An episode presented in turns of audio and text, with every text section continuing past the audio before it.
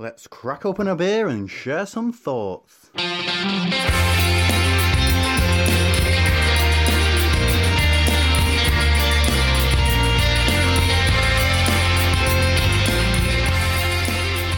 It's less saison, more kettle sour, slightly hoppy. Yeah. The saison bit seems to have really been. Would you say there's some lacto in there? It's got that. It's got that yogurty. For me, it definitely seems like a modern craft kettle sour beer to me. I would say that that's a fairly apt description, actually. Yeah, I'm, I'm It- not, the beer not de calling saison, on that. isn't really coming through, I wouldn't call that a saison at all. but I'm quite enjoying it. it's not So, bad. it's so- nice. so what is it we're drinking? We are drinking the Jester King Kernel Beer de Saison, 5.2%. Which we're all a little bit unsure as to whether it's an actual saison. We are a bit unsure it's a Saison, although we're even more unsure as to how come you chose it for us to drink, as it said Saison.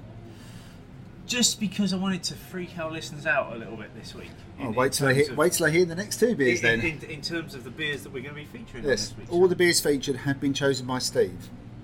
Yeah, that's going to be a bit weird, isn't it? Yeah. As we go through. Well, not that you chose the beers, because Yes. we know how it works. Yeah, yeah, because everything's about me. Everything's about you. Yeah. But Control freak. the free the free beers that you have chosen may surprise a few people. That they may, but shall we also put in the disclaimer? Is, is it a disclaimer or is it just the obvious statement? This That, is disclosure. is, is, is it a disclosure? Yeah, because we are disclosing where we are. Okay, uh, that we are also chasing the beers with jackhammer. Yes. So in case anyone's not sure, we are in a Brewdog bar.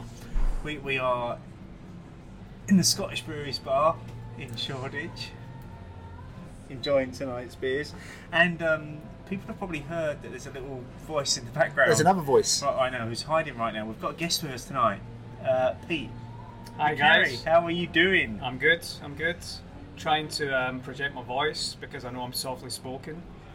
So um, hopefully, hopefully this works. He's, But yeah, he, has been training for the last half hour. He- I yes, have, we've been, yeah, I've uh, we've been training him hard. We've Yeah. working him yeah. hard. To, So we've let him have a beer now. and they've let me sing a song. So Yes. yeah, yeah. um, but I'm good. Good, good. Um, so let's get into this week's show. Let's, uh, as we always do, start off with uh, what we've been up to this week. Uh, Pete, we're going to start with you. Let's let's bring you straight into the show.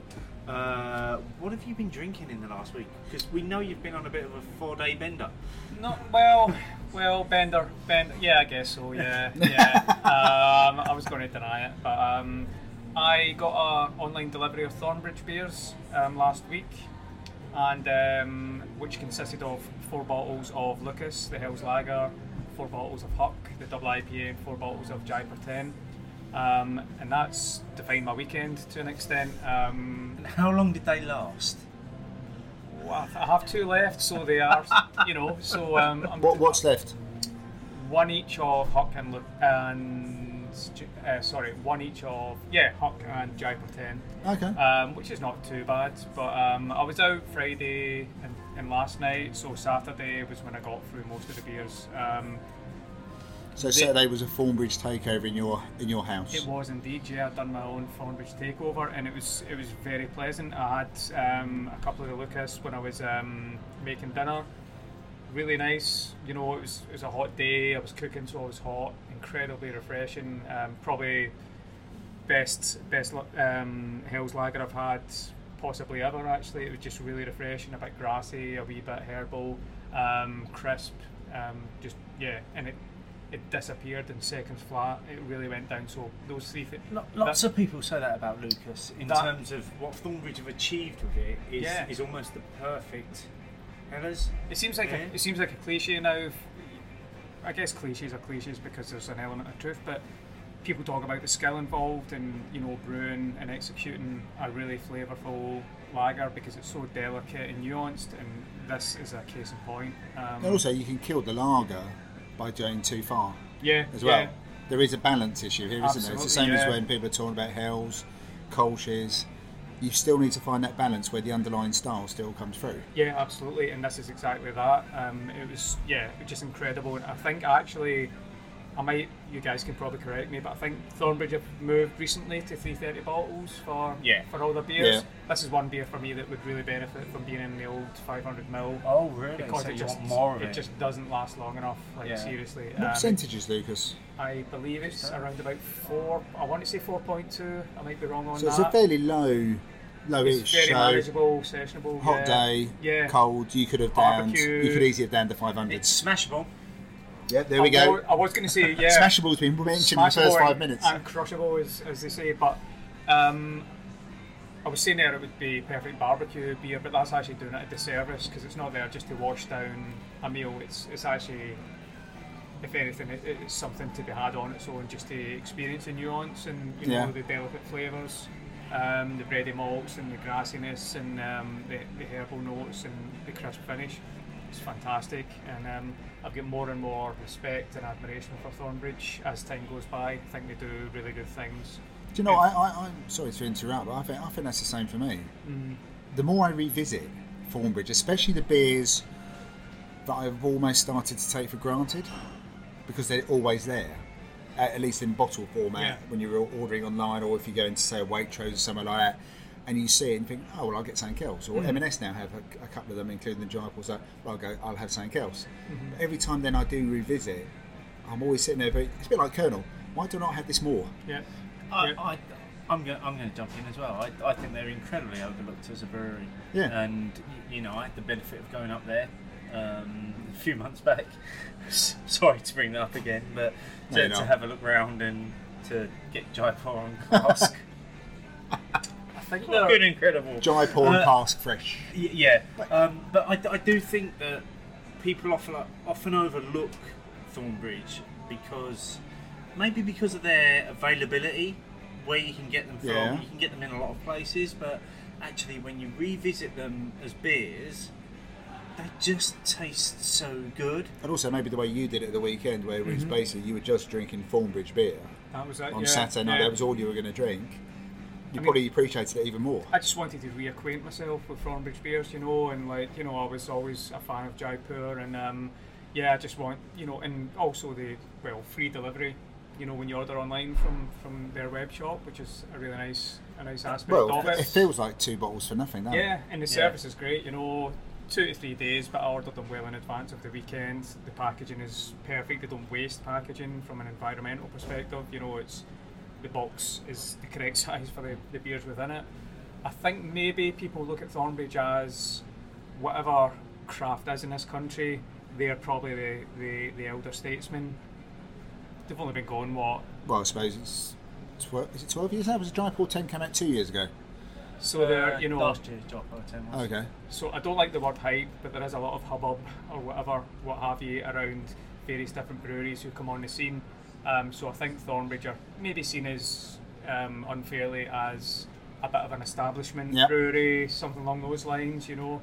Um, but a common complaint about so-called craft beer, again, I'm saying so-called because we don't know what it is really in this country, but um, one of the complaints is about inconsistency. In every beer I had out of that box was the same. It was flawless. Yeah, It so what, what was the what was the other bit? So you had the Lukas. I had the Lukas um, Helles Lager. I had the Huck, which is a double IPA, West Coast style, and what, every, That- do you everything know- you would expect. I don't know if I've had Huck. Have you not had Huck? It's great. Am I missing out? Yeah, it's great. And then the Jaipur, Not since uh, Chelsea. I'm just going to put that on there. the Jaipur 10 um, was it was boozy, which isn't always a great thing, but it's 10%. And, and this, know. is a, this is a slightly revised Jaipur 10, isn't it, from what they did last year for the Mm-hmm. Yeah, anniversary? so they, they they've, just- upped, they've, upped, they've upped the hops. They've upped the hop content. Oh, and really? They, and they Yeah. describe it as um, as hazy. What what we now understand to be hazy beers, you know, um, it's, it's it's not hazy. You know, Because the original iterations of Jaipur 10 was almost very thick looking, wasn't it? Yeah. Mm. Very almost not quite creamy, but it, I wouldn't have described it as hazy. It was past hazy. I mean, this one, which is supposed, you know, which is described as hazy for me because of modern standards and new styles and whatnot, it's actually quite the clarity's quite good. On Oh, it, I would say for me. Um, and what I liked is is it has that it is boozy, but it has that um, you know when these these double IPAs of a certain percentage they are boozy, but they have that kind of I want to say syrupy kind of you know the I guess full bodies. Yeah. You know, um, it has that. A little bit of a booze burn, tropical fruits, um, bitterness. Um, although it's boozy, it still doesn't really feel like a 10% beer. Um, No, I, ne- I never felt it felt. I don't think Jaipur feels like five point nine. No, and it fa- does- Jaipur does was my not. Jaipur was. I've said it before, but that was my craft beer revelation Yeah. moment. Uh-huh. Was Yeah. Jaipur. I remember Probably a lot of people's actually. I remember someone, um, I think it was online Twitter or something. Their issue with Ja- uh, with Thornbridge was that they found all of their beers across the range a little bit too sweet. I've never really got that. I've never really noticed that, picked up on it. No. But, um, I just think they're incredibly good at what they do, very professional, consistent, and um, should be celebrated. Yeah, and very Um, and very quiet on social yeah, media. Yeah, they Well, just the, the beer get does the on with it, talking. don't Yeah. they? They Yeah. just That's what. That's with- probably why Yeah. I'd probably compare them to Kernel to start off with, absolutely. Yeah. because they're very quiet. The beers just come out. You see a Kernel beer, you think I'm going to have it, and generally you go, oh, I like that. I think that reflects the confidence you know they have in themselves. and Yeah. They don't need to make a song and dance they about just it. know you know, that they, just they knock know out they're the beer. doing good beers. Yeah. that's that's what it comes down Yeah, to. and I I also I think we're all big fans. Yeah, Yeah. I like the branding as well. You know, it's pretty.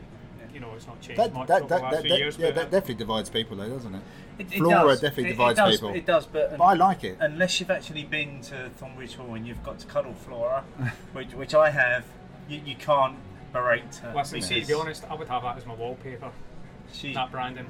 she, I think it's- y- you know, she, she just epitomises everything about Thornbridge Yeah. for me. But it's, it's there. there It's- is, there it's is a, there's it's- a reason for it. Yeah. There's yeah. a sense of being Mm. why it's there.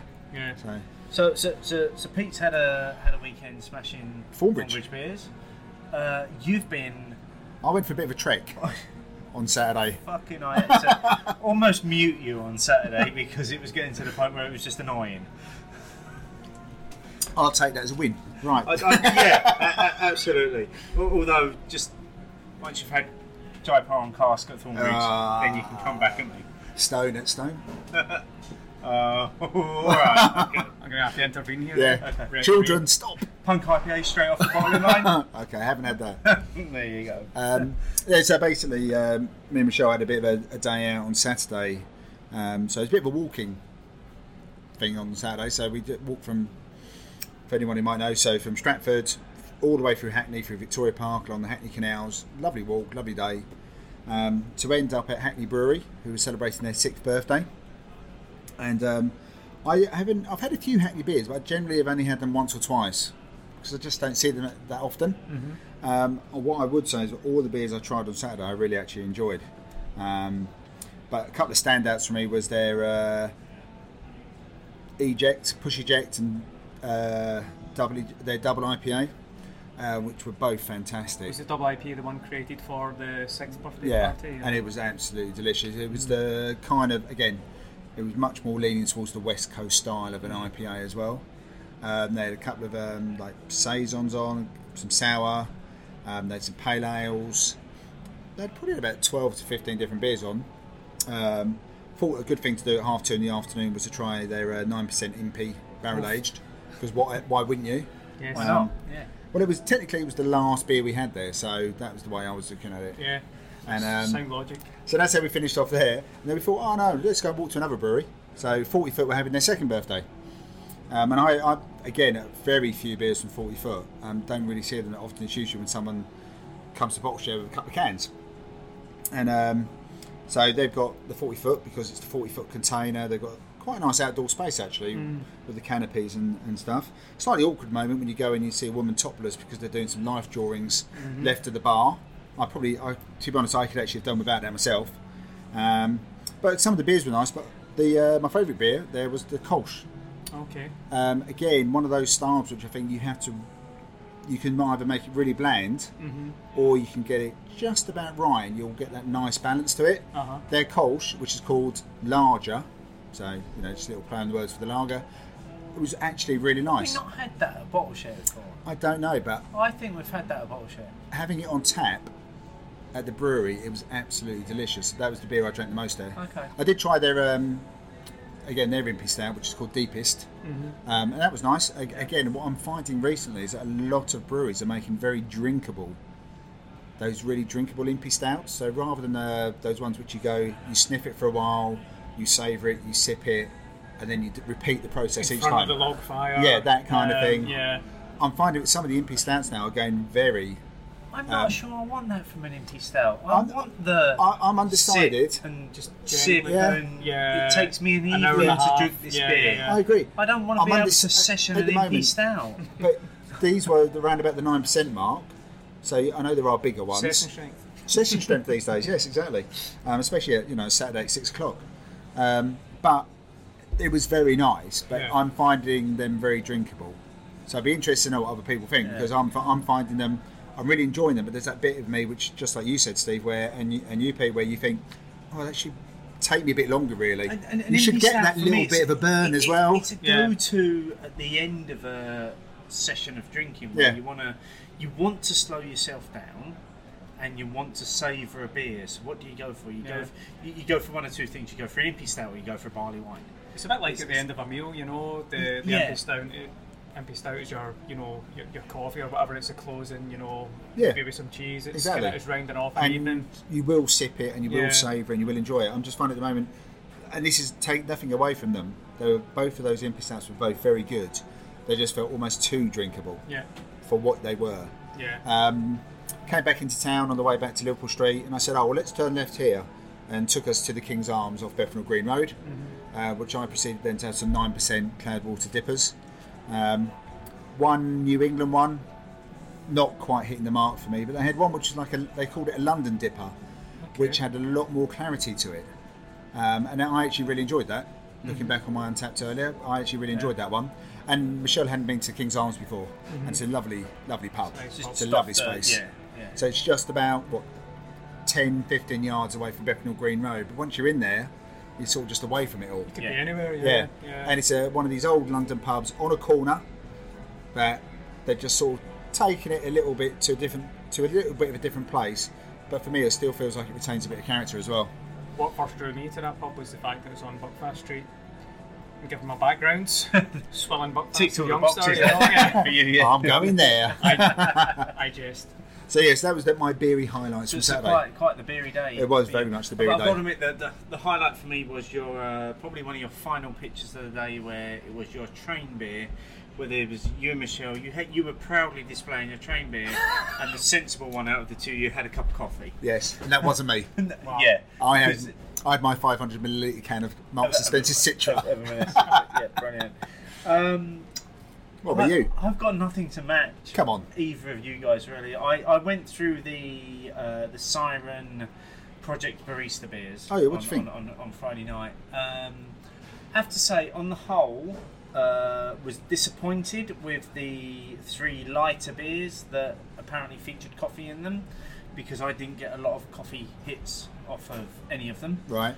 Um, particularly disappointed with the Americano, which was the double IPA brewed with coffee, uh, because I had that three years ago when it was first brewed, and it was a crystal clear brown double IPA, which you would expect from the coffee notes Yeah. it, but it was crystal clear. Uh, So do you think they cleaned it up too much almost? no, because when I poured the new one, it was like pouring mud into my glass, and I was like, it, doesn't need to look like that just because every other beer looks like that right now. Um, didn't get the coffee out of it. Bit of a disappointment. The highlight though was the out of the four was the Impy Stout that had coffee in it, which I think if you're going to go for a beer that deserves to showcase coffee, you're going to go with an I mean, that Stout look that did look like a coffee beer. and, and it was incredible. That that was the one that probably took the least amount of time to drain from my glass because it was it was it was just perfect in, in terms of that. Um, other than that, I've I've not really drunk that much this weekend. I've just been drinking a lot of staple fridge beers. Okay, well it's just just well me and Pete stepped up, wasn't it? Well, absolutely. No, you, you- you know, Otherwise, what- that beery adventures would have been rubbish. Well, it, it's only taken us 27 minutes to get to this point, so who, who, who knows? Um, so let's um let's uh, I tell you what, before we go into the news, What do we think? Because Y- Your, yours is almost gone. But is that just because me and Pete were talking about beers the whole time? I think we were talking too much. Yeah. Probably. Um, let's let's have a quick thought on this beer. Again, I'm going to reiterate what we already said at the start. The saison bit isn't really saison for me. coming through. I'm getting a saison nose, but I'm getting a sour, Very- sour mouth. Yeah, on very it. slightly, but it's um, but it's it's a it's a very easy sour tartness that Mm. goes away quite quickly. Yeah, I think it's lovely for the hot day. it's nice. Yeah, I think it's a cracking beer for It's a hot day. I think you can actually drink quite a lot of it. Um, I would have preferred a little bit more life to I- I it, and especially with a saison, you normally flat, get yeah. quite Yeah, a lot of that because you get that fermentation, don't you, yeah. Yeah. with the yeast. But I'm finding it it's lacking that, and that's probably what, what would stop me sessioning it. Um, I agree um, actually with Steve. The on the nose, there's a bit of the saison thing. Reason uh, I say that when I smell it, um, if I've had a night on saison, wake up the next day and do a burp, a saison burp. I'm getting that when I'm smelling this, so it's definitely got the nose of a saison. But the um, yeah, flavour wise, it is like a, a kettle, you know, a hop Yeah. kettle Yeah. beer. Yeah, there's definitely the Um, hops coming through, which I'm I'm I'm It's saying a that's little bit maybe coming from on Jester the side. King. Yeah. I think it's well, it's because they called it a beer de saison. it's not as described. We- we- Yeah, you- you it's expect- not as per the tin, is it? It's But also, when you see Kernel in the name, you do expect a certain level of quality yeah. to, to, to I- that I beer. think I'm not, not saying it's not Yeah. bad beer. I think quality. I just wanted quality-wise- more life to it. Yeah, the carbonation Maybe is it's- maybe- slightly off, but Just the name of it has put. It's Yeah, already or, it's already taken us somewhere Maybe else. this is a Yeah. sour. yeah, Ma- Maybe that's what they should have called it. You, you know. you know. So um, let's talk about this week's news. Have we got Have we got news? Yeah, yeah, you've got loads. I've of got. I, I, I did a bit of news this week. Apparently, do you want, or, or do you want me to go? No, you start. People are ready for you to start the news. Okay, so um, my news is slightly ironic this this week, Bearing in mind where we are. we, we are uh, recording, and it's probably fair to say at this point we're recording in what what seems to have become our London studio, which is Brewdog uh, Shoreditch, which has recently had a refurb and looking a little bit cleaner for, for, for the Slightly refurb. less distressed. slightly less distressed, but slightly less light upstairs, which we're not We're not in necessarily favour of. about. I, I, I don't think anybody didn't see this one coming. It's no surprise this one. But um, they, they lost their legal battle with the Elvis Presley estate over the, the, the name Elvis Juice. that isn't a shocker. It's, it's not a shocker, is it? And they've, long story short, they've had to pay £1,500 costs. How much? £1,500 That doesn't seem much. costs, um, but they can't use the name Elvis Juice anymore. So, um, to keep in the interest of keeping this one short, I'm keen to hear from our listeners in terms of what they think is going to be the uh, The new name. the new name that Brewdog will use as a m- mock version of Elvis Juice to promote what was Elvis Juice. I did hear that they can, although they can't trademark the name, they can still use it. So I Oh, saw okay. I saw that somewhere on Twitter. Someone said they can't trademark it. Juice. I believe they're able to continue using that name, but they can't So what's the point of the case then? So I know I know you said about shortening it, but I don't understand the case then. I guess the Elvis Presley estate didn't want some other company to have a trademark on a product involving Elvis's name. I don't know. I just I, thought- I think if you read into it, that what, what the press release says is that apparently Elvis isn't that common a name. Who would have thought? Um, and if you use the name Elvis, a lot of people are going to instantly associate that with Elvis Presley. with your man, yeah. Yeah, yeah, I So- think that's so- fair. And I think that's what the estate were worried about that that, that Brewdog were trying to uh, capitalise on, that, yeah, on, on okay. that. Yeah. No, Ah, okay. It'd be like, Well, it'd be like someone just you- trying you- to capitalise on punk. You live by the sword. which comes full circle to, to, to the first first news item. Um, so that's that's me in terms of news. Now, apparently, you've got a shitload more. Oh mate. yeah, I, I did a little bit of a news research this week weekend as well. Um, so a few few bits here. Uh, the first one was the um, the Mac, Make Apple Pie Great Again recall and safety notice from uh, from Cloudwater.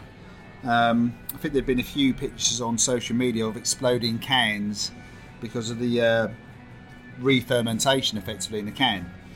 Um, now, I, I have a problem with shitting cans, to be honest, because I've had a few cans recently from different breweries where there's still shit in the can, and you can't see it. So the upside of not being able to see through a can is it's supposed to be better, look after it, you get the fresh product, but you can't see shit in the can. At least when I'm pouring beer from a bottle, I can see rubbish at the bottom. Um, I did actually have some of these cans from the, lined up for the next work beer tasting, so they, they've now gone. And um, yes, they were quite pressurised, I would say. One of them was a little volatile, wasn't One it? was definitely a, lot, Yeah. a little volatile. We've got a temperature control uh, cellar at work, uh, f- f- because the the company I work for would have got quite a good uh, wine cellar. And Again, let's the just there. uh, take a moment for Martin saying that they've got a temperature controlled cellar where he works. Just to be clear, though, I'm not supposed to have beers in there. The outgoing CEO did spot some of the beers I'd stored in there And, and, and is this mentioned. Is, it- Keyboard is this the outgoing. same cellar that your butler goes to Head get you butler. your, Yeah. oh, your, your alcohol from? Yeah, although he was a little bit disappointed when one of the cans did get a little bit agitated. Um, but no, they've gone and uh, you know uh, credit where credit's due them issuing the safety notice. But that's the first one I've seen where you know I don't know whether this is something other brewers need to think about now. But maybe because of the pressurized nature of it, you've got to be careful what you're doing. Do, they, do, they, do they actually need to think about what they're putting into their beer now? Yeah, A, a, a little bit more. maybe a, maybe a live product in a can doesn't work. that, that that's for certain beers maybe that's a big that's a big question but um, I think it comes back to I'm going to bring it back to Thornbridge and consistency and you know quality and all the rest of it um, I think sometimes we forgive a lot from you know and just in fairness to Cloudwater I think they are on the money in terms of you know when you when this situation happened like you say they were straight on it and I think they are very good in general in terms of you know liaising with their, their customer base and um, you know I think they're yeah they're just generally you know great at what they do in terms of um, yeah just responding they're very um, engaging and whatnot with their customers and this was an immediate recall notice and whatnot. But I think previously maybe three years ago four or five I was a bit more forgiving of issues not I mean this is quite a serious issue because there was danger involved to customers but you know like you might have a undercarbed beer or you know a bit of sludge or whatever new breweries I used to be quite forgiving of it but I'm not sure if that was right really because I'm not forgiving now. well people say you know it's like you know in any not. in any, in any especially when they don't respond. So I, I put a picture on Twitter on Sunday Mm. or Saturday because I'd emailed them privately. uh-huh I then tweeted them saying, "Could you come back to me in my email?" I did see that yeah And then I put it out there. It's like, Mm-hmm. when do you? What, at what point do I stop being mugged off?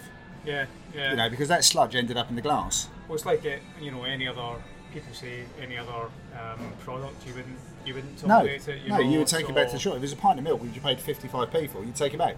I think you know If it turned in the Yeah, yeah. but we pay more for a can of beer. yeah.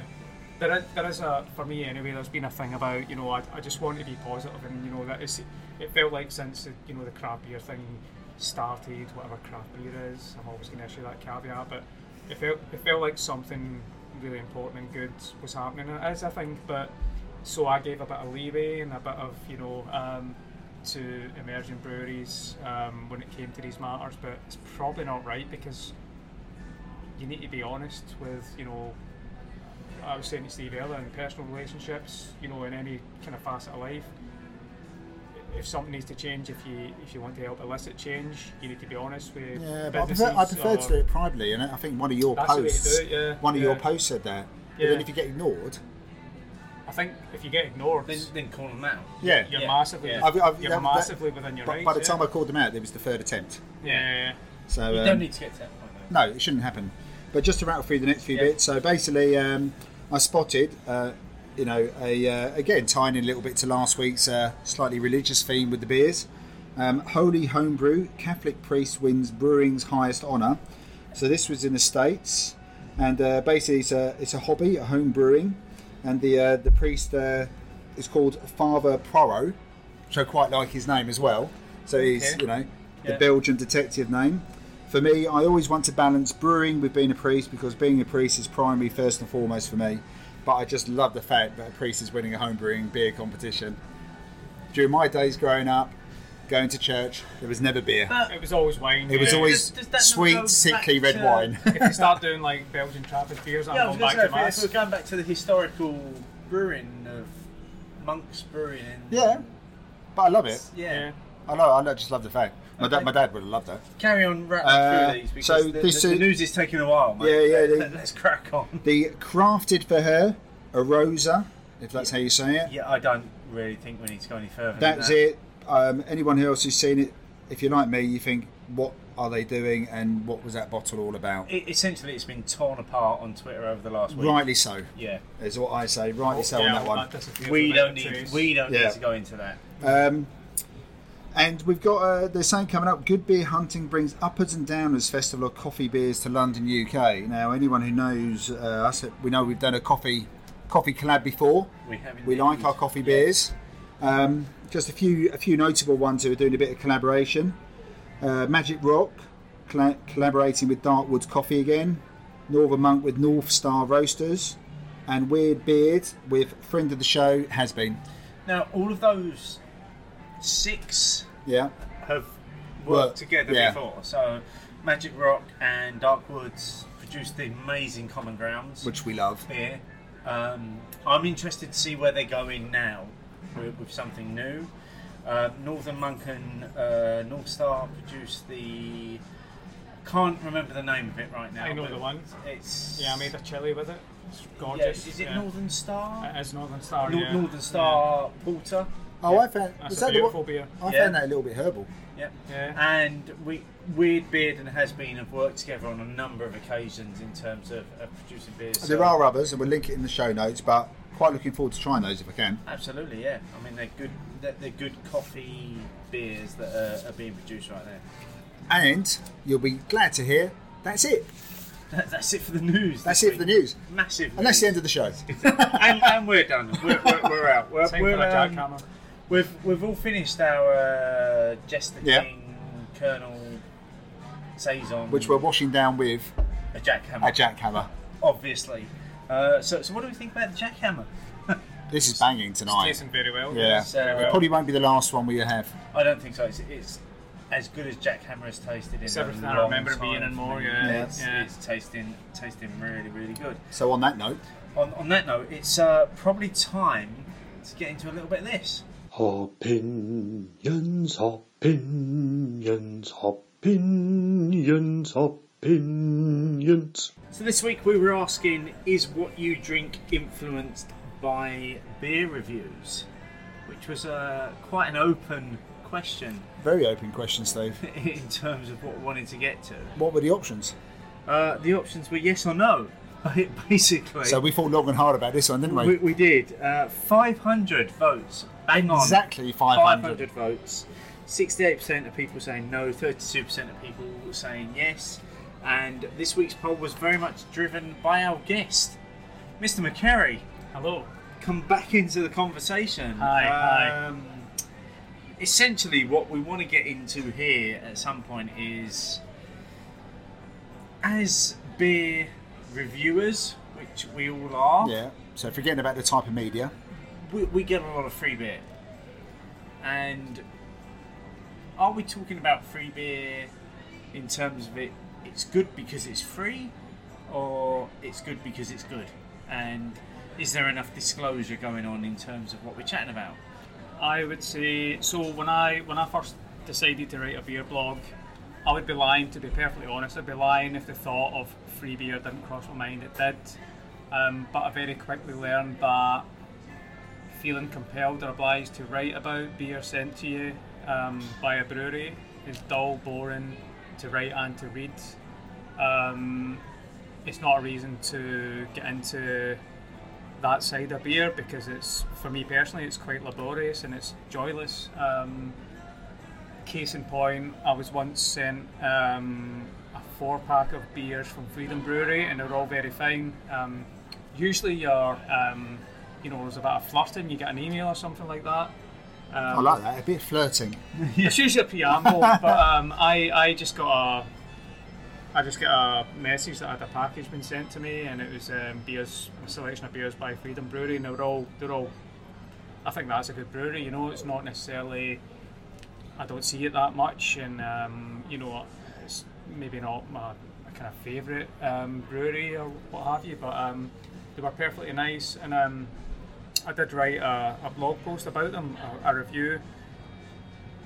Um, but it was quite, as I say, it was quite, um, it was quite a challenge to, you know, I felt like it was um, an obligation almost, which is the danger I think if you go down that route. If you entertain getting free samples, you can maybe feel like you're obliged to. It, it wasn't a wholly positive review. Um, I didn't compromise myself to that extent. Um, but the other side of this is also um, if you're a part-time uh, beer blogger or you know involved a podcaster or you know that type of thing.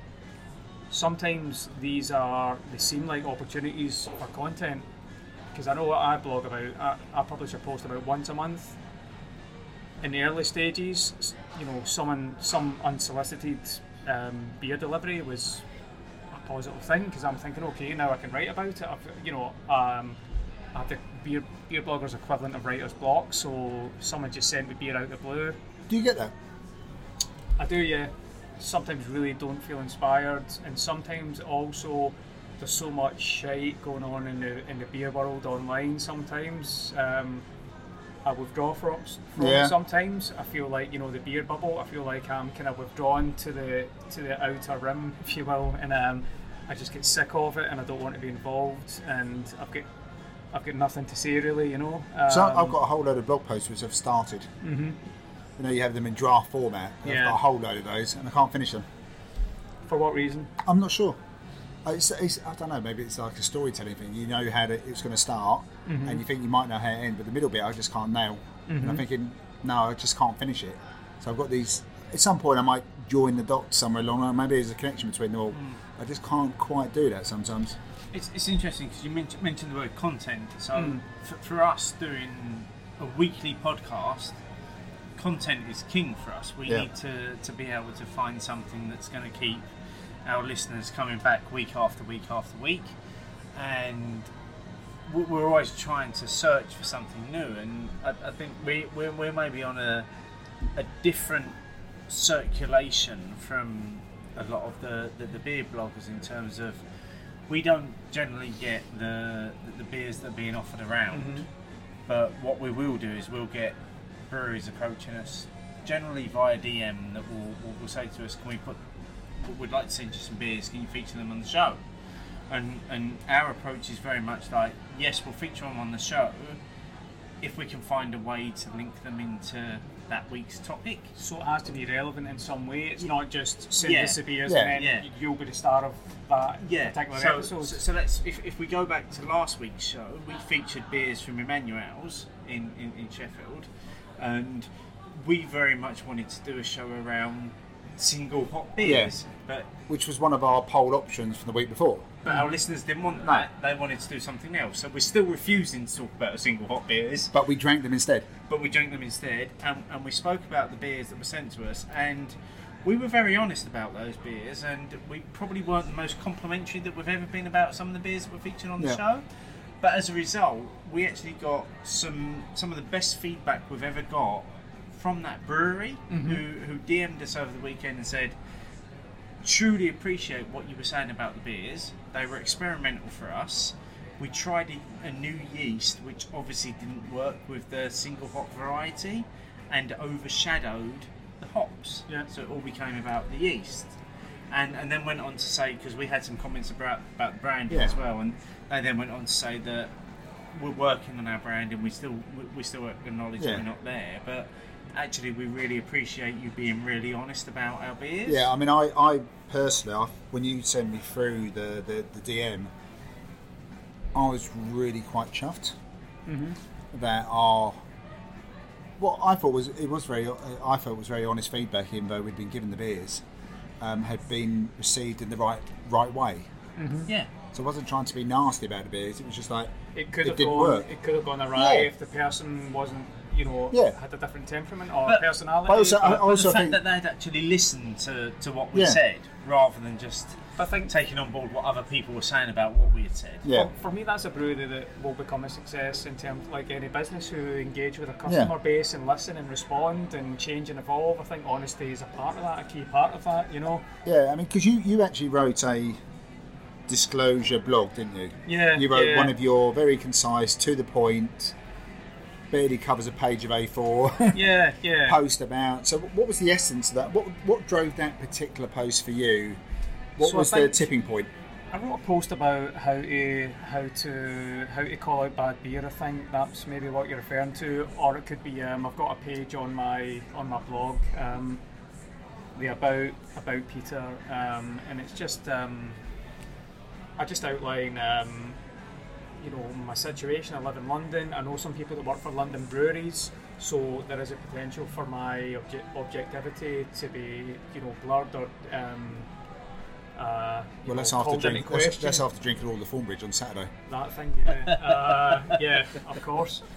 But um, so I, I just thought, I, you know, because I don't get emails from you know PR companies and stuff or breweries or you know saying, would you like this, that, some, would you like to try some of these? I do decline more than I accept because the beers that people want to send me aren't beers that I would drink in or the or from breweries that I would drink in my day to day. So I think, well, why would I then just take them because they're free? Okay. Um, but also, um, I don't know, it's a little bit, it might seem to some people like a little bit cake and eat it kind of thing where I would never, you know, go to anyone and say, can you, those beers sound great, can you send me some of that? I think that's abhorrent behaviour, but if someone sends me beers or asks, you know, offers to send me beers, it's a kind of perk of beer blogging in your spare time, you know, it's like, okay, that's a beer that I would go for Yeah. that's a beer that I would pay for. If someone's wanting to send it to me, fair enough. And I, and I can't guarantee that I'm going to write about it because you know I, I don't really do beer reviews anyway. So I'm probably open to accusations of hypocrisy there, and I can I can see that. Um, but I don't know. I accept less and less of these offers just because I mean my my blog's not a beer review site. You know, the- Okay. the- can I leap in? Yeah, yeah, go on. Okay, because I asked the question to to someone else who we know who's a blogger. My question was: Should me people in the media or who do podcasting, YouTube, blogging, should we just say no free beer then? I so le- I knew that I knew I was coming on as a guest tonight, and I've become increasingly like my, my opinion had been changing about you know whether I should just have a blanket. No, I'm not taking you know just to get rid of all this doubt and ambiguity. Um, then Boak and Bailey's um, email newsletter came out um, last weekend, and um, that was I found that quite um, kind of reinforced. I, I- I found it, you know, they were essentially saying it's kind of okay to accept, Yeah. you know, offers of beer. You know, it's it's, it's, it's not you know it's not the worst thing in the world. It's, it was a very good. Uh, it was. I mean, for us especially, It- it was. It was. It was. with me, Uh, it was very good because we've been. Pla- this has been in the planning for a while. Yeah, absolutely. Because, like I said, your post and your referral back to your disclosure statement Yeah. and your about Pete has been there for a little while now, Yeah, and you yeah. advertised it a while ago. So this post from Boak and Bailey only actually came up in the last week, didn't it? Yeah, I was on the verge of basically saying, you know, changing that. I mean, only five people would have noticed or whatever, but I was on the verge of changing that and saying just like, no, um, I'm not, you know, just an absolute, you know, refusal to accept samples. And Bailey, um, you know, reading that kind of brought it, brought me back to, you know, I think I've been swayed by my own negative thoughts and stuff, and you know a lot of the stuff that goes around in the beer world, and you know there's a lot of hubris and whatnot. Um, that to me was a really positive reinforcement of what my initial thoughts about the whole thing were. I'm not going to go chasing beers off people, certainly not. Um, if someone wants to send me beers, It could come across as a bit pretentious if you go no, in my opinion. If Yeah, you just said, yeah. right, here's my disclosure statement, I do not accept free beers, I think they could come across as a bit pretentious. See, with the written word, you can think about it mm-hmm. and you, Yeah. can, you can adjust it. But especially with what we do with the show, we're drinking the beer as we record. and and It's immediate. to talk about it. Yeah, Yeah, and so effectively, what you think will come out. absolutely. It's almost hard because you can't. It's very hard to then stop yourself sa- from saying it and thinking it. So you can you can do it politely, you can do it correctly, you can still be nice about it. But as long as you're honest about it, and I think the Emmanuales thing from last week Yeah. is a perfect example of that. It's immediate. yeah. Can I Which is a mention, uh, perfect no, um, which is a perfect segue into the next beer. Yeah, what have we got? Drinking this evening. No, Pete, no. You've, you've taken a picture of what the Well, name beer- is because I can't say this. It's, it's, uh, bear, bear with me, listeners. This is a. Um, keep bearing with me. It's a um, Weihenstephaner Hefeweiser. Hefeweiser So again, another beer which you may not have expected Steve to pick. this evening. Cheers. Cheers. Cheers, guys. Cheers. Cheers. You know what? First thing I'm going to say is I absolutely love the nose on this beer. I don't. It's it's just What don't you like about it? it's, Um, a, it's a little bit stale fruit so these to me. these this genre of beer. Um, at some point, um, we were talking earlier. I used to drink um, Erdinger and whatnot um, quite happily, but at some point there was a reaction in the stomach, and they turned my stomach a little bit. Um, I'm not going to be sick, but um, Glad to hear it. just- Wash it down with jackhammer. See, I'm Yeah. I'm really that's, my, enjoying that's my life. Uh, I, I really like the initial hit that it gives you in the mouth. It's just, there's a lot of fruity esters in there. You see, this is this is a hazy beer, but it's hazy because of the wheat, isn't it? yeah. So it, should be it's not hazy. purposely. No, it's not the getting wheat the sea adds the is it? haze, doesn't Yeah, it? yeah. So that's the whole point of it. And I think you were saying earlier, Steve, that this is one of the uh, the wheat beers that people put a lot of store by.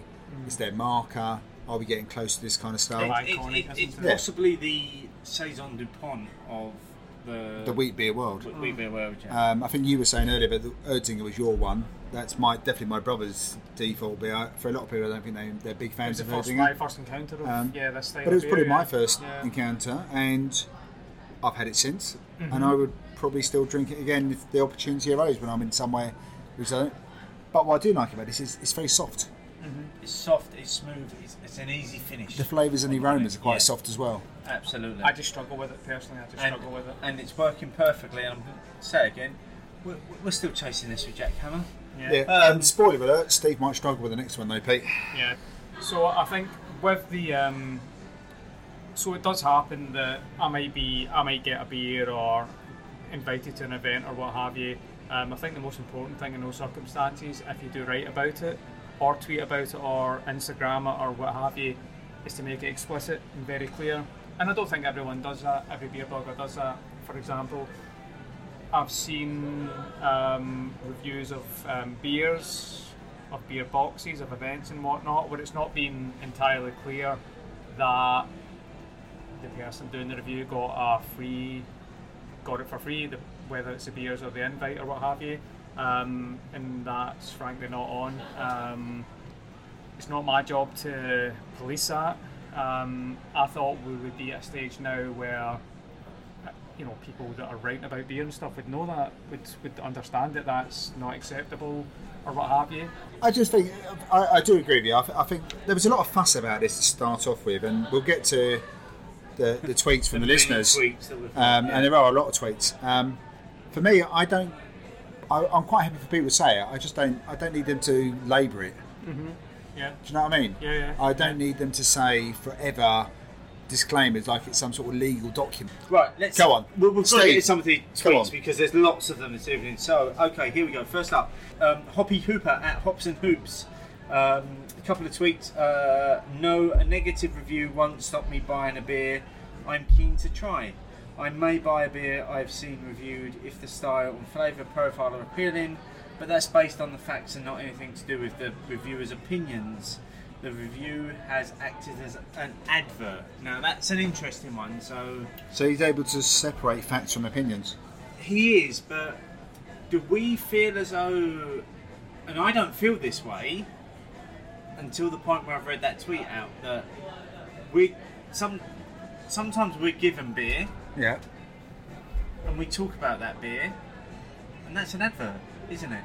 For- Essentially, for, yeah. for all intents and purposes. Surely any, anything you've But been regardless of what anything you've been if it's given- good or bad, or you've been paid to do. yeah, you are whether you're paid blogger, podcaster, anything media wise, then you it is an advert. yeah, But at least you're telling people it's an advert. which is People can still make up their mind. to And as long as you still describe so you're Hoppy Hooper saying, okay, so your idea of a coffee beer means it ha- generally is a thick, dark, coffee end of evening and beer. beer. So but Yeah. you will flag that up. Yeah. Um, so, Capsule at Katrina's, I actually bought a bottle from a brewery I'd not heard of yesterday based on two Untappd reviews. One of them being yours, one was someone with similar tastes who I liked. Yours said it was too funky, so I knew I'd want it. I love that one.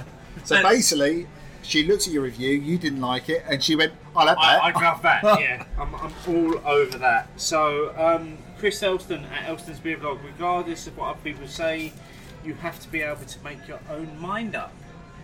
Which But no, no, no one really, no one, you know, no opinion exists in a vacuum, does it? Really, no one's impervious to other. Uh, yeah, we're, just- we're all influenced to a certain Yeah, yeah. aren't we? Yeah, of course in we are. In terms of everything in our lives. Yeah. You, you see something on the TV and you're like, oh, that influences my opinion on. yeah, absolutely. What- Confirmation what that- bias that in, in may our or may lives not well, be. yeah. Yeah, you're right. We're, beer is not in a vacuum. No, and opinions aren't in a vacuum either. all. Yep. So just digging again, the, the beer Cavalier at Known Nugget. Uh, I think the flavour of, review, of reviews comes from the dialogue it generates, which is a great comment because a number of times I've maybe commented on a beer that has had a number of people then commenting on that Yeah. comment, and it goes on and on and on and on through the evening. That's a fair point. Yeah.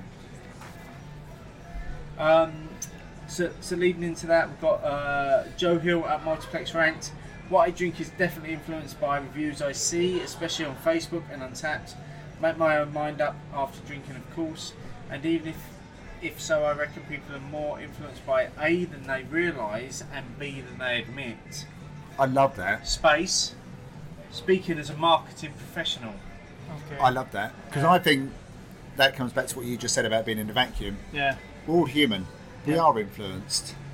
You know, whatever it might be, whatever you're watching, whatever you're listening to, whatever you read, you can't then dismiss it. You know, like when they um, in a trial Yeah. and they say dismiss that bit of evidence. Yeah. So can. legally, it's dismissed, but but the prosecutor or defendant has got it out there. yeah, But they've and already seen it. Yeah, So you you've seen it, you've you heard can't it. care calculate the way it yeah, minds, you can't uh, just you, yeah. you know we're not we're not like uh, Dumbledore who can take it out with a wand or a sideband you can delete.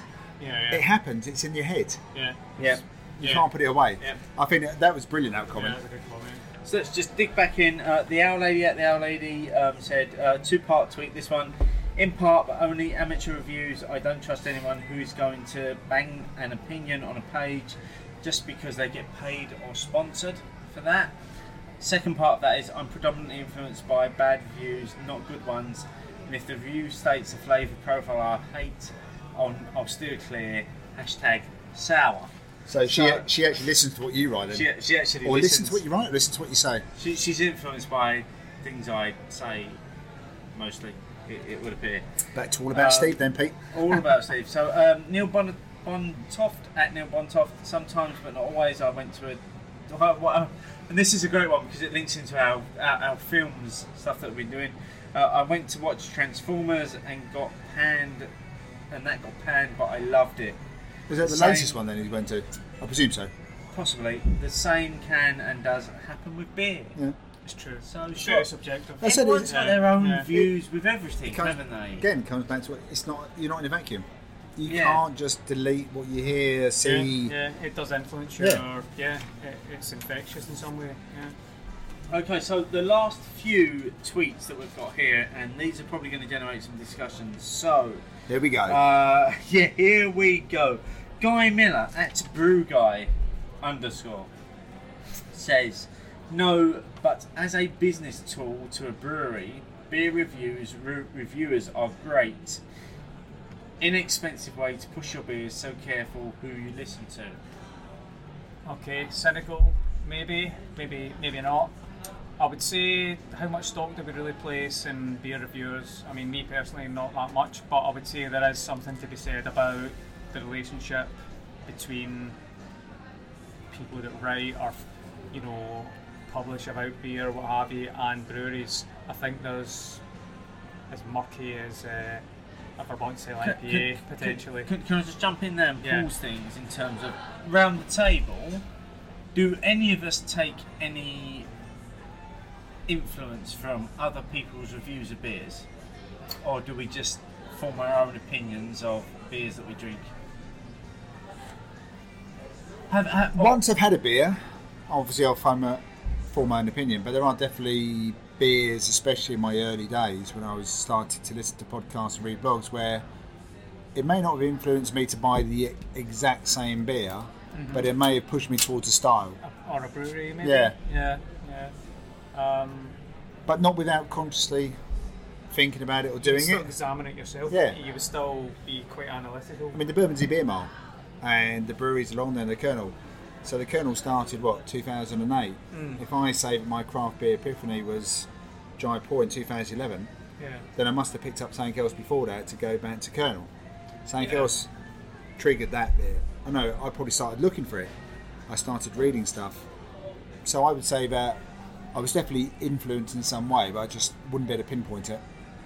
I think for me it's more you get a heads up on a brewery, and I'm not talking about this like word, this hype thing you get on all the face, you know, these Facebook groups and stuff like that. But there's definitely a groundswell of opinion occurs within this so-called craft beer movement about certain breweries at any given time, which does pique my interest. And I think, okay, I better, you know, the most recent ones probably um, Verdant, Verdant, whatever, and. Uh, Yeah, it's okay. We always Yeah. say it wrong as well. That, that, that's it's a tough one, one, isn't but it? yeah, That's the one but, that everyone's losing um, the shit over. and, it, and it's The not. Dan Day uh, Lost and Grounded. Yeah. And it's, but it's not, it's not their fault that people are talking. In fact, that's exactly what, you know, from their perspective, people should be talking about them, you know. But uh, I don't know. Um, in terms of actual reviews of indivi- individual beers, I like reading the Beer Nut, um, the guy based in Dublin, um, and Simon from the Campaign for Really Good Ale, um, good beer.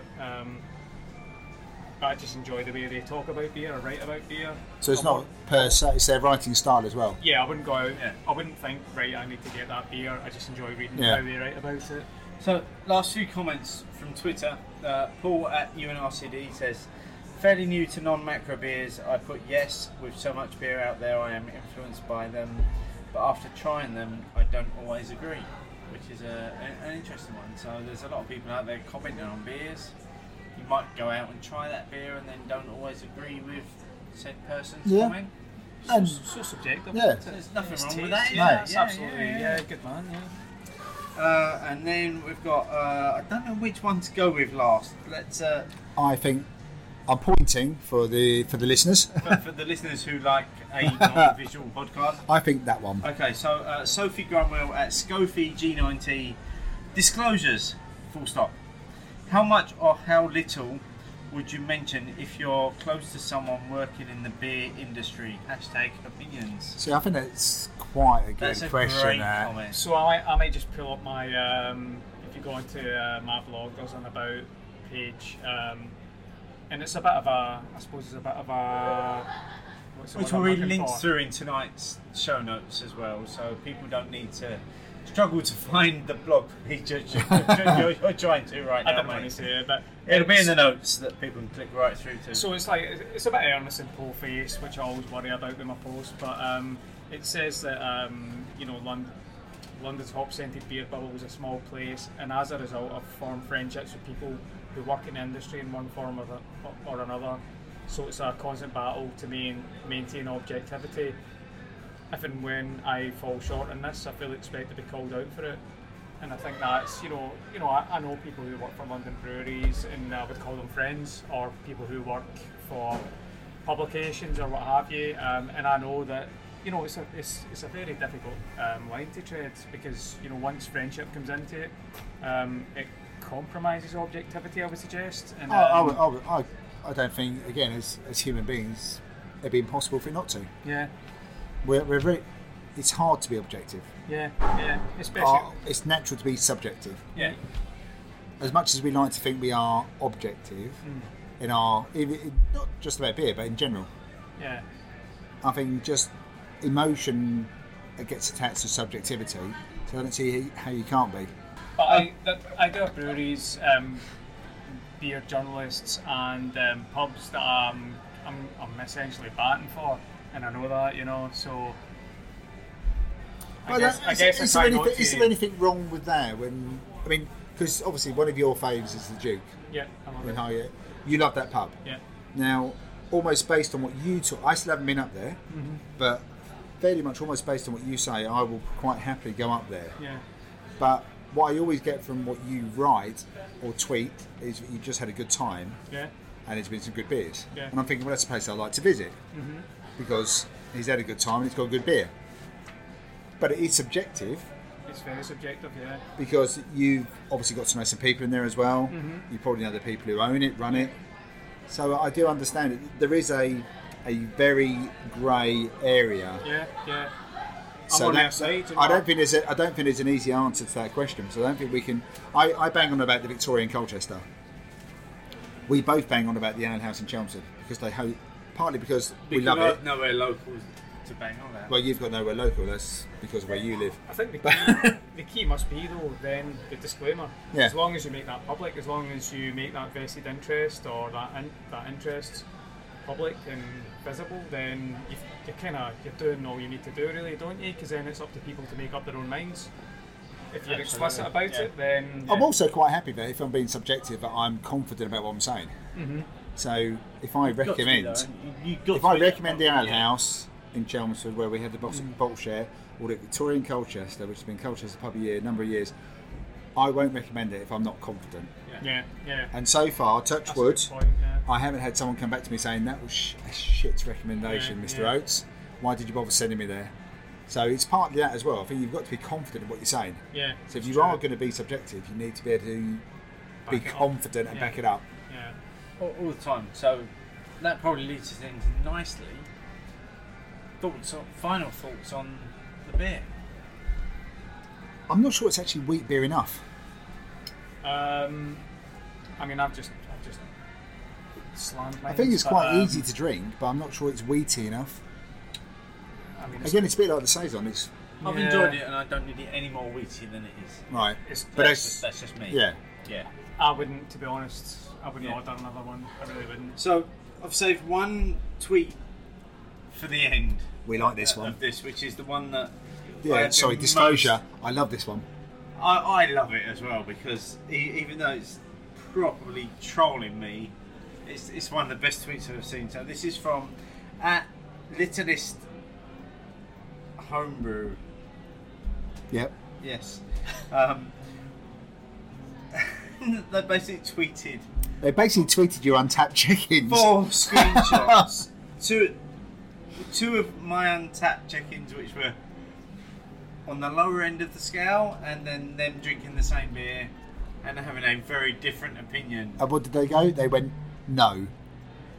Essentially, no, yeah. So they weren't influenced by beer reviews at all, and that was their example of it. So, Littlest Homebrew, you, you have made me laugh for the last. I've only just realised that was one. Of, that was the beer I brought to Essex Bottle Share last time. It was, You bastard! which I hated almost as much as I hated. My hated. Cantillon hated Kriek. that thing in the can. Um, but yeah, I mean, just that that just cracked me up.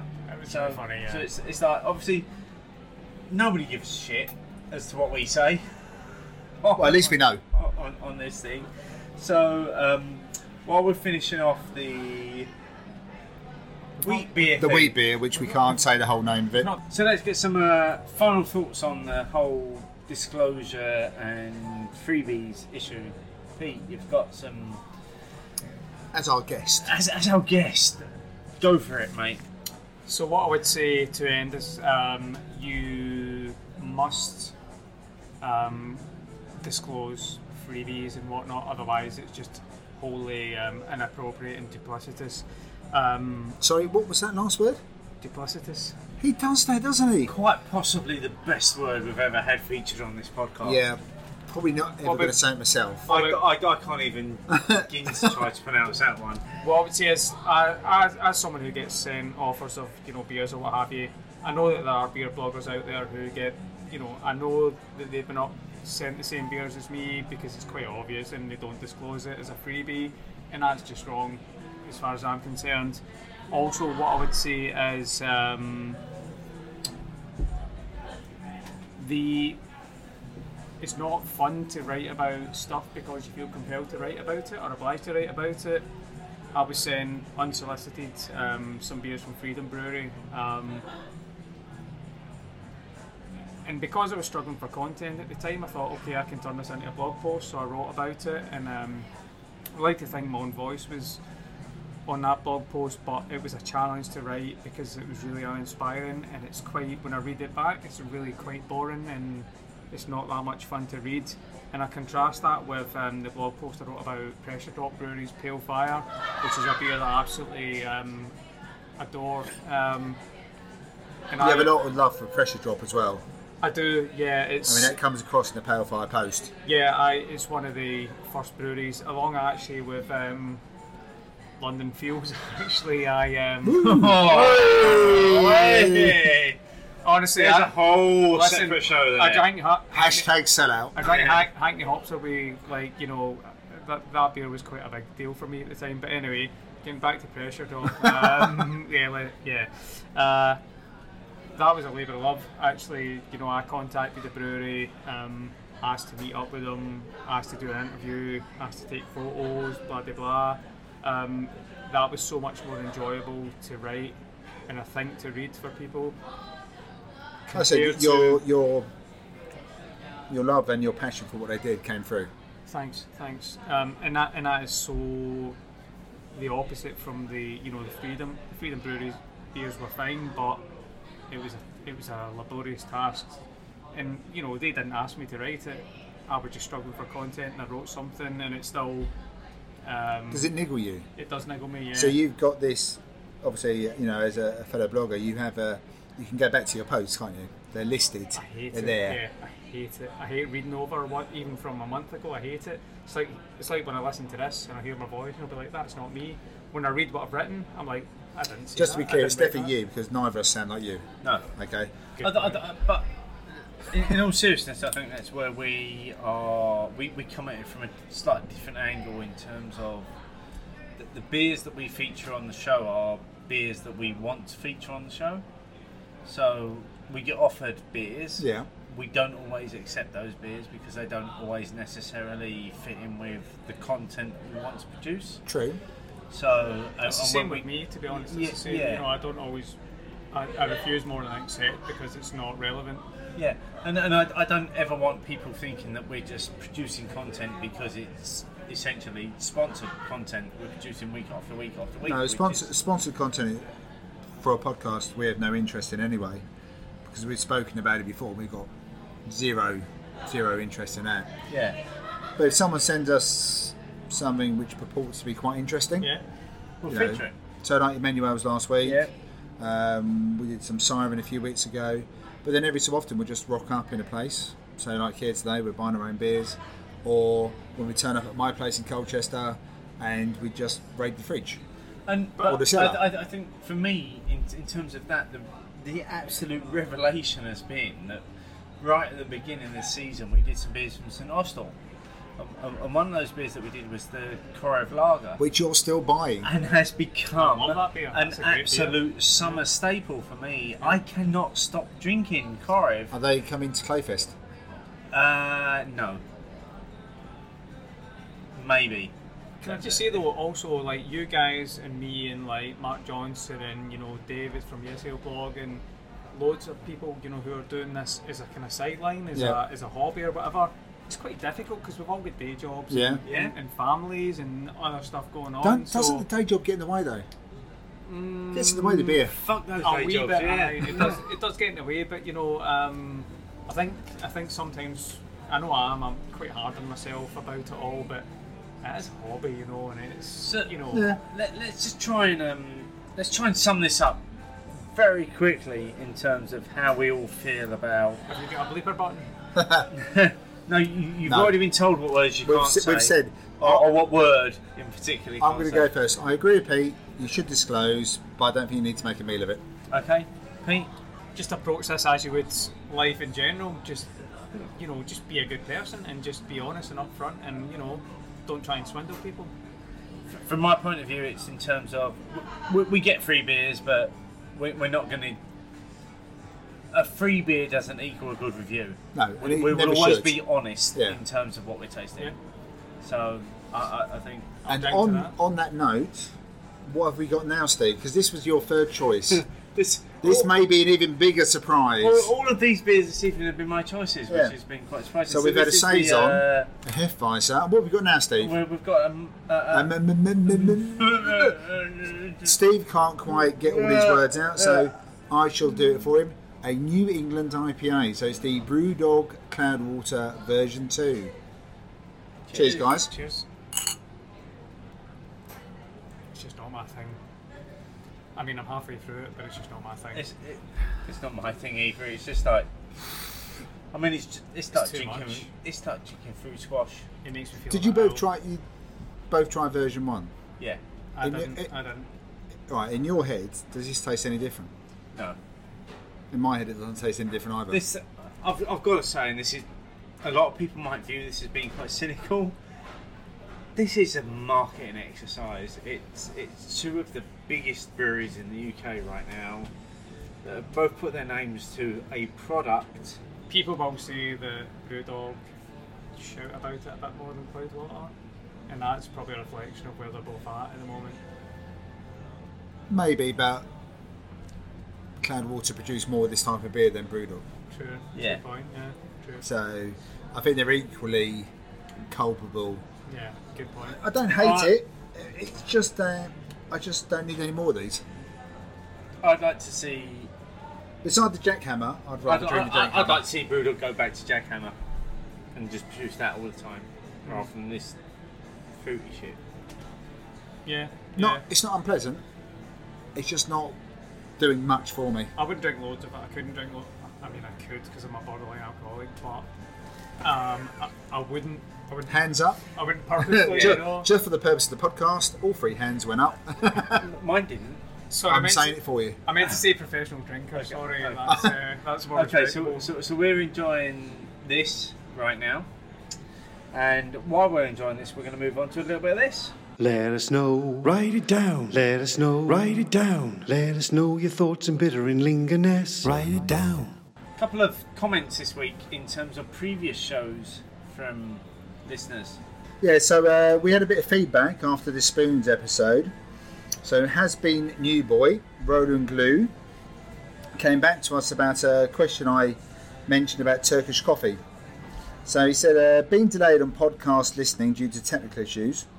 No idea what technical issues had. Why, why have you not caught up on our shows, Roland? Um, up to Spoons, which is about three or four episodes ago now. Um, answered a Turkish coffee question. It's a very broad category defined by finely ground coffee in a pot with water and served unfiltered. So unfiltered is not just beer then. So yes, chewy, bitterness often caused by A, the coffee used, and B, boiling the pot sometimes several times. So that's interesting in terms of how you use coffee and beer. Yeah. So your favourite was the Turkish coffee, The imperial stout. yeah, from Cyber, wasn't it? Impy stout with with, with with coffee. Yeah. The others I didn't quite get. Yeah. So the Turkish one with the beer obviously works better for you than any of the others. Absolutely. So yeah, thank you, Roland, for coming back to us at last. In your own time, though. what else you got, Steve? So it, it's great that we're getting people feeding back to the show, and um, here's something new for opinions as well. Joining us um, by telephone from the north of England is uh, regular contributor and serial blogger Mark Johnson. Mark, welcome to, to Opinions. Hello. How are you doing? I'm, I'm wonderful. I'm, I'm sat here with Sonoma Cat, so And and and what are you drinking as well? Because you've got yourself a very special beer to uh, celebrate your, your your appearance on the show. Well, knowing that I'm coming on the show, I thought that I'd go for Martin's favourite. So I've gone for a, a wonderful bottle of uh, Ghost Ship from Adnams. So, so Mark, the, the- the reason why we've um, invited you on to, to, to this week's show is because we've been discussing the, the, the topic of um, bloggers, podcasters, broadcasters, to- to- media people. media, beery media people um, fully disclosing when they get free beers from from whichever source those beers come from. And, and I know from having conversations with you in person in the past, and also on, particularly on social media in the past, you, you've got quite a, a strong view about this. So do you want to just um, share your views with us on it, mate? I can. Um, I, I, th- I think the, main, the the, um, the starting point is to say that um, I mean the term blogger has a, a, a connotation about it. So whether it's um, lifestyle blogger, makeup blogger, um, fashion blogger, that kind of thing, and then it works its way into beer blogger. It always suggests that kind of I suppose, YouTube kind of, you know, free stuff kind of person that they're always reviewing things. And not that I've needed to distance myself away from that, but I mean, I, I, I just, I just want to write about wh- whatever comes into my head, whatever I feel passionate about at the time, and that's my. That, that, I mean, that's why I started writing. So I, I didn't. When I started writing about beer, it wasn't writing. I, considering myself a writer is um, almost ridiculous to me.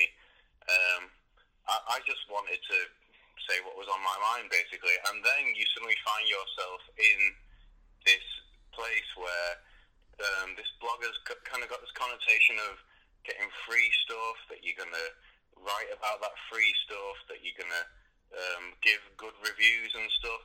And I, th- I think I think pe- I I hope that people that are reading my blog realise that I'm not that kind of person. But obviously, it does happen, as it does in all uh, areas of blogging, and so it's it's how you go about um, talking about the, the fact that you have received uh, free, and I've I've been offered my my fair share of free things. So how how do you go about um, talking about the fact that you have re- re- received free stuff, like like yourselves have?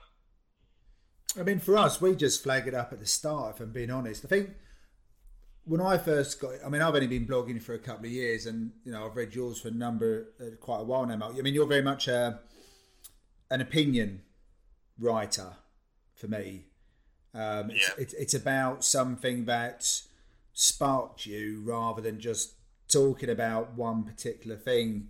Um, and I, I tend to do the same. I, my beer reviews have been fairly limited on my blog. I mean, more with the podcasting that I've been doing in the last year or so, have I started to come across where we, you know, Steve especially as as as controller. Picture, picture, I- I- you know, I like picture think- someone with the white pussy cat stroking it in the corner with the. Uh, I, I like to think, I like to think the face right of the now. That's me podcast. right now with Sonoma. And um, I know that you know there are times when um, you know Steve doesn't feel it's appropriate, um, but we decided as a two of us that we would just flag it up at the start. Um, whether that's influenced me or not, I, I don't think I can ever say truly whether it influences me or not because I don't know whether I'm clever enough to be as objective as you need to be when you get something for free. Um, but I think flagging it up is a start. And I And think, actually mentioning that Yeah. the, the, the beers have been sent to us, yeah. yeah, um, but so when you when you so for you, Mark, when you do read, and I presume you do, when you do read other people's uh, you know opinions and thoughts and tasting notes about beer, and it's clear they've been sent them. What, what- what's your starting point on those? Well, I think. Um, I mean, there's been occasions when I, I know I've been either sent the same beers or I've been offered the same beers. So um, I know, for example, when when I'm reading a blog um, that that everybody's been sent the same the same kind of free stuff. It's been offered around. Whether you choose to accept that or whether um, you, you turn it down is, is, up to you as a person. And, and I, I I don't have any problem with anybody accepting or anything as long as we're honest about it from the start. Um, it's when you're reading it, and I've said this before. Us, us as bloggers, when we've sent the same kind of thing, and I've been sent things, I've never written about anything that I've been sent for free, which isn't an awful lot. I wouldn't. I, I, I need to put that out there. That I, I, you know, I'm, I'm not being flooded at the gates with uh, things to review, but I've been sent things, and I know that they're absolute swill. Basically, I'm, I'm not just just poorly made beers. I mean, uh, uh, uh, things that if they were on a supermarket shelf would be just the lowest of the low, and they could be like new brands and things. And then you see you see blogs that, in some ways, you kind of respected before, um, and they're reviewing it, and it's not that they, you know, they, you like to say, well, okay, they might have a different taste to me, but you know that it just, it was just not, it was rubbish. It was rubbish, and if they're saying that it's okay, then you, you lose a little bit of respect. So you you lose a little bit of respect from that point when they, when when they can say this beer was okay, they've got the right idea, and, and you know it was rubbish. You know it was rubbish. So, so, uh, so again, you know, where, where do you go from there? Well. So do you do you, so do you feel then that the reviews are more because people still those those people you've considered to do that are wanting to ensure that the freebies don't stop? That, that, that, that's kind I feel. So so with you guys, for example, and with I mean, when, uh, when I wrote about this, about it was about twelve months ago actually. Um, based on uh, I'm, I'm Rob from Hopzine, who has a, a wonderful YouTube channel, and he said, you know, people will send me um, free stuff because I review their stuff for free. I get that, and the same with you guys. But I, I think the the disclaimer is very very much important, and it's it, it's not like the start of your show, for example, is just um, you know for, for, um, if it's St Austell. I remember that show a few weeks ago. It we're drinking beers from St Austell that were sent to us by the guys from St Austell and uh, thank you very much. And then the kind of like honest reviews. For example, Proper Job, which is in my fridge this evening, based on your show. But I remember Steve specifically not being particularly enamoured by. No, Steve I wasn't. just, I, I just find it So- as, as a beer incredibly sweet. I don't. It, it's not my sort of beer. So, but so, so um, Steve's not enamoured by Proper Job, but you- you've you've made it clear from the outset that that's the basis of the show. Uh, it's um, you, you, you- we we all know, we listen to your podcast, that it's based on a, a few free samples, but we all know that from the outset, and it's it should be the same. Like Rob from Hopzine makes it clear from the outset that we um, we're, we're watching a, a YouTube video of um, what is a, a free sample or something, and if it's not a free sample, then he makes that clear as well. There's just ways of doing it so that we know. And, and what Pete McCary has, has said about her, her past, that the, the thing that me and him have got annoyed about is that we're watching from the outside, probably getting the same emails, possibly not, but either way, just going, Jesus Christ, and we, we turn that beer down, and here's such and such a buddy going, this is an absolutely fantastic beer, and do you know what? For all we know, it's a fantastic beer, possibly knowing that it's probably not, but the the fact that there's no, there's there's a lack of a lack of transparency about it is, I mean, that's really poor form. We we should see that as poor form. Is is that a key thing for, for, for you then, Mark? Is, is is the transparency issue in, in terms of you, you know if and, and, and this is very much what we've been talking about t- tonight with Pete as well. If if you've been sent beer for free, then you need to disclose that. You need to make it clear that the beers are free.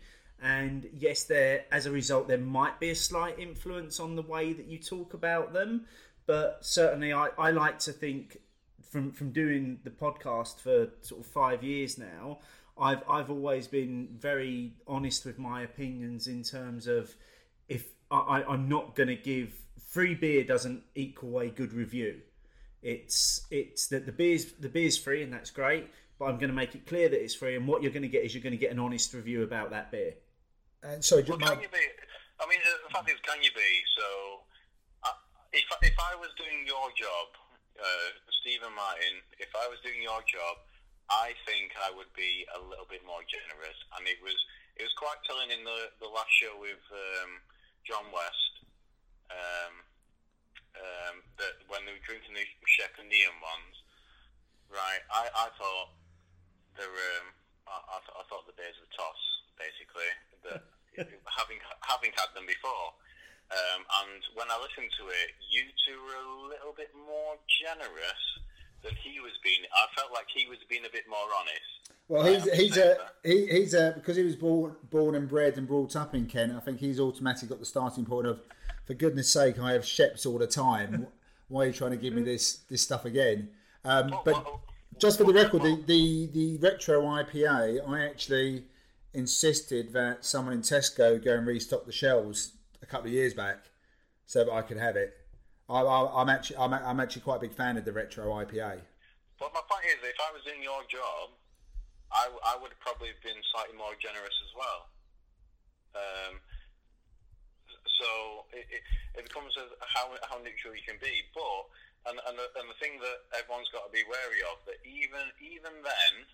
Even then, I actually went to my local Tesco tonight. So I mean, I bought a go go ship and a proper job, which have been quite heavily influenced by you guys.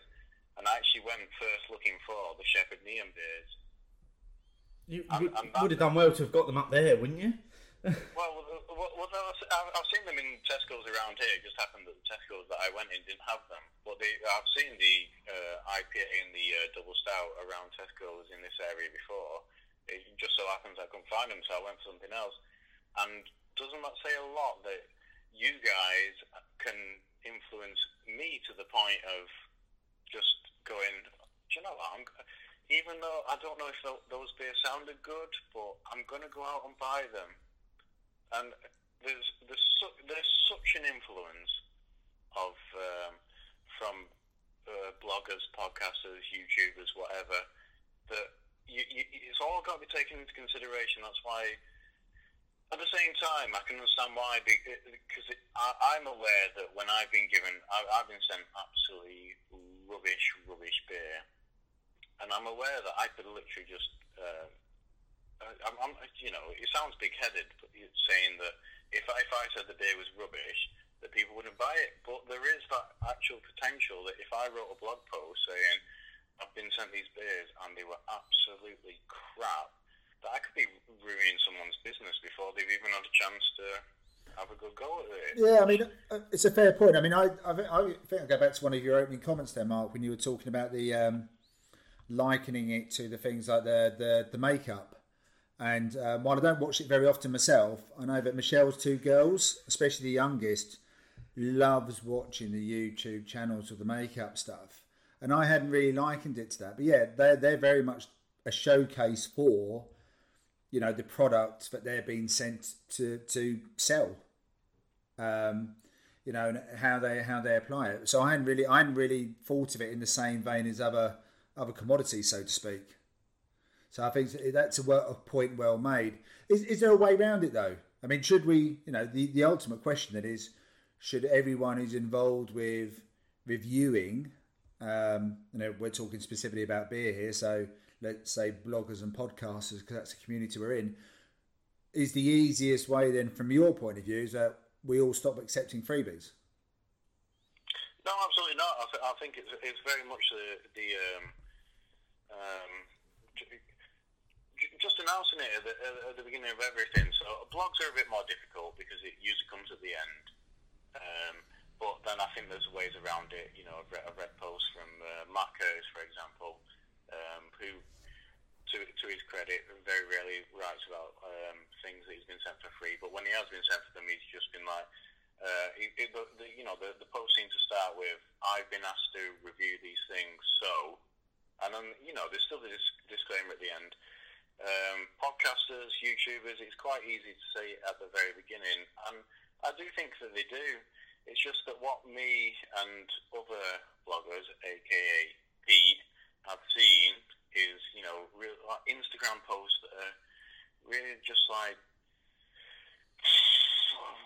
what's the best phrase to use on this show? I suppose just blowing steam up the arse of just really average. i thought you were going to say a lot worse than that Exactly. I'm trying to keep it under control, but it's things that we we we know we know are rubbish, and that's when it's difficult. That y- y- y- you want you want to give everyone the chance to have their own um, taste and sense, and that's what beer is all about. But th- there are certain times when you just you just know that th- that's not right. We, we've all been offered that. I've either been offered it, I've been, I've, I've been sent it. Um, behind the scenes. I send just private emails saying, you know, your beer's no good, whatever, blah blah blah. I don't, I don't need to humiliate people in in in in, in front of what, I was going to say in front of cameras, but I don't, I don't know in front of whatever a blog is. Um, I, ju- I don't know. Okay, Mark, I, I think that's probably a, a, a great point to finish there. Listen, we're, we're really appreciative for you coming on to tonight's show and sharing your views with us. Um, just give the folks uh, that don't already know, uh, give a shout out to where people can find you on, on Twitter and, and, and where's your blog at? Well, on Twitter, I'm uh, Mark Eng Johnson. Uh, that's an up thing. Sonoma, get down. um, and it's uh, beercompurgation.co.uk, which is obviously the easiest to uh, spell out of uh, all of the blogs. Um, if, if you need to ask, just ask Martin. He didn't like my latest blog, but well, well all, all of that will be uh, linked through in tonight's show notes. Uh, once again, Mark, thanks for giving up your time. Re- really appreciate you sharing your thoughts no with us. problem. Cheers, Mark. Cheers. It's been a pleasure. Thank you, guys. So that was Mark Johnson talking about his views in terms of, I suppose, freebies. And I think you'll agree his views were fairly definite down the line. He knew exactly what he was saying there. Yeah. Absolutely. Although, although at least two of us around this table might disagree with his opinion on Ghost Ship, Yes. which is Me, absolutely you. wrong. Yeah, Mark, you're wrong. Y- yeah. We're probably jackhammered. Before we talk a bit, bit about the next, so, so what do we think now? We've drunk a little bit more about the New England IPA version two. Still not for me. It's okay, but it's too. Um, I remember as a youngster drinking about a half a bottle of vodka with some fresh orange, and it turned my stomach, and this is the same thing. Yeah, it's, it's, It's that fruit mouthfeel, isn't it? It's that Yeah. gluty It's- it's mouthfeel, just the isn't fruit it? juice. That's all It's it too is. much. It's not I just don't me. want the mouthfeel. Yeah, I can't have it. So what's next? What's our next section, Steve? Come on. Uh, well, it's, it's down to you, mate. oh yeah, It's, prize um, is prize. So, who has taken the big box of nothing this week? Who has created the most amazing picture Well, that has there was- your eye? There was two. Run, there was two runners and riders this week, Steve. Uh, one of them was from uh, Optimus, I think, he's going by the uh, tagline of Optimus Wet Wipe at the moment. Is, is, is this Sparky right? It's sparky, right? But I do love his way he changes his Twitter handle every so often. So he had a picture of a uh, Anko chocolate cheesecake, which I particularly love because the uh, the coloured label works really well. Yeah. Although my camera doesn't. Yeah, oh, yeah your phone keeps moving. Yeah. However, drum roll. You are the winner. Me? Yes. Oh, yes. Your picture Turn! of the Adnams Come on! Kills, man! on the uh, coffee table on a particularly overcast summer's day has won. It's very artistic. It is very Even I artistic. say myself, that's an incredible picture. It is very artistic. All right, stop, stop, stop. Come on. this is why I don't give the prize to him very often because he just I goes won! on and on. I won the prizes prize. And hashtag all about Steve is so Oh, appropriate yes. right now. It's- it's- So yes, the winner of the big box or nothing is Mr. Steve Bentel Yes! of the Beer O'Clock Get Show in. Opinions. Get in. Get in. Absolutely. Congratulations. Well done. And if um, you want to have your go at entering that competition next week, because it's all going to shit here right now, put a picture on it in the. the Someone. Put the picture on Instagram, hashtag cheers guys, and I will spot it. Absolutely. So, uh, where are we going next week? Next week we've got a studio show. Back at yours, I believe. Is it? Is it mine? Yeah, we're back in uh, Mid Essex. We are, and we are going to do The place with no pubs. We're going to do the trilogy of beers from. From where? I don't know. From where? Weird Beard and is it Time and Tide? Oh, what, the collaborations? Yeah. Yes. So there's a there's a white stout, there's a There's two other there's a beers. stout, and there's a, a black and tan, which we- which we're going to do. Steve will show pictures at some point so you can join us if you need to. Absolutely. And if you want to get involved in this week's show, uh, just use the hashtag opinions and might pick it up, might not. Who knows? Um, still doing the survey thing. It's in the This survey thing. It's in the show. notes. Why am I letting him carry Oh, on let's- talking? Let's just finish. Don't let's just. let's- Steve, don't don't edit this shit out. No, Yeah. This is it ain't done fantastic. So, so final thoughts on this cloudy shit that we're all Final thoughts now? on the cloudy shit. I'm going to say uh, cheers to the 13th Doctor. Cheers, cheers, cheers. Slide Oh, of cheers. Sneak that one in.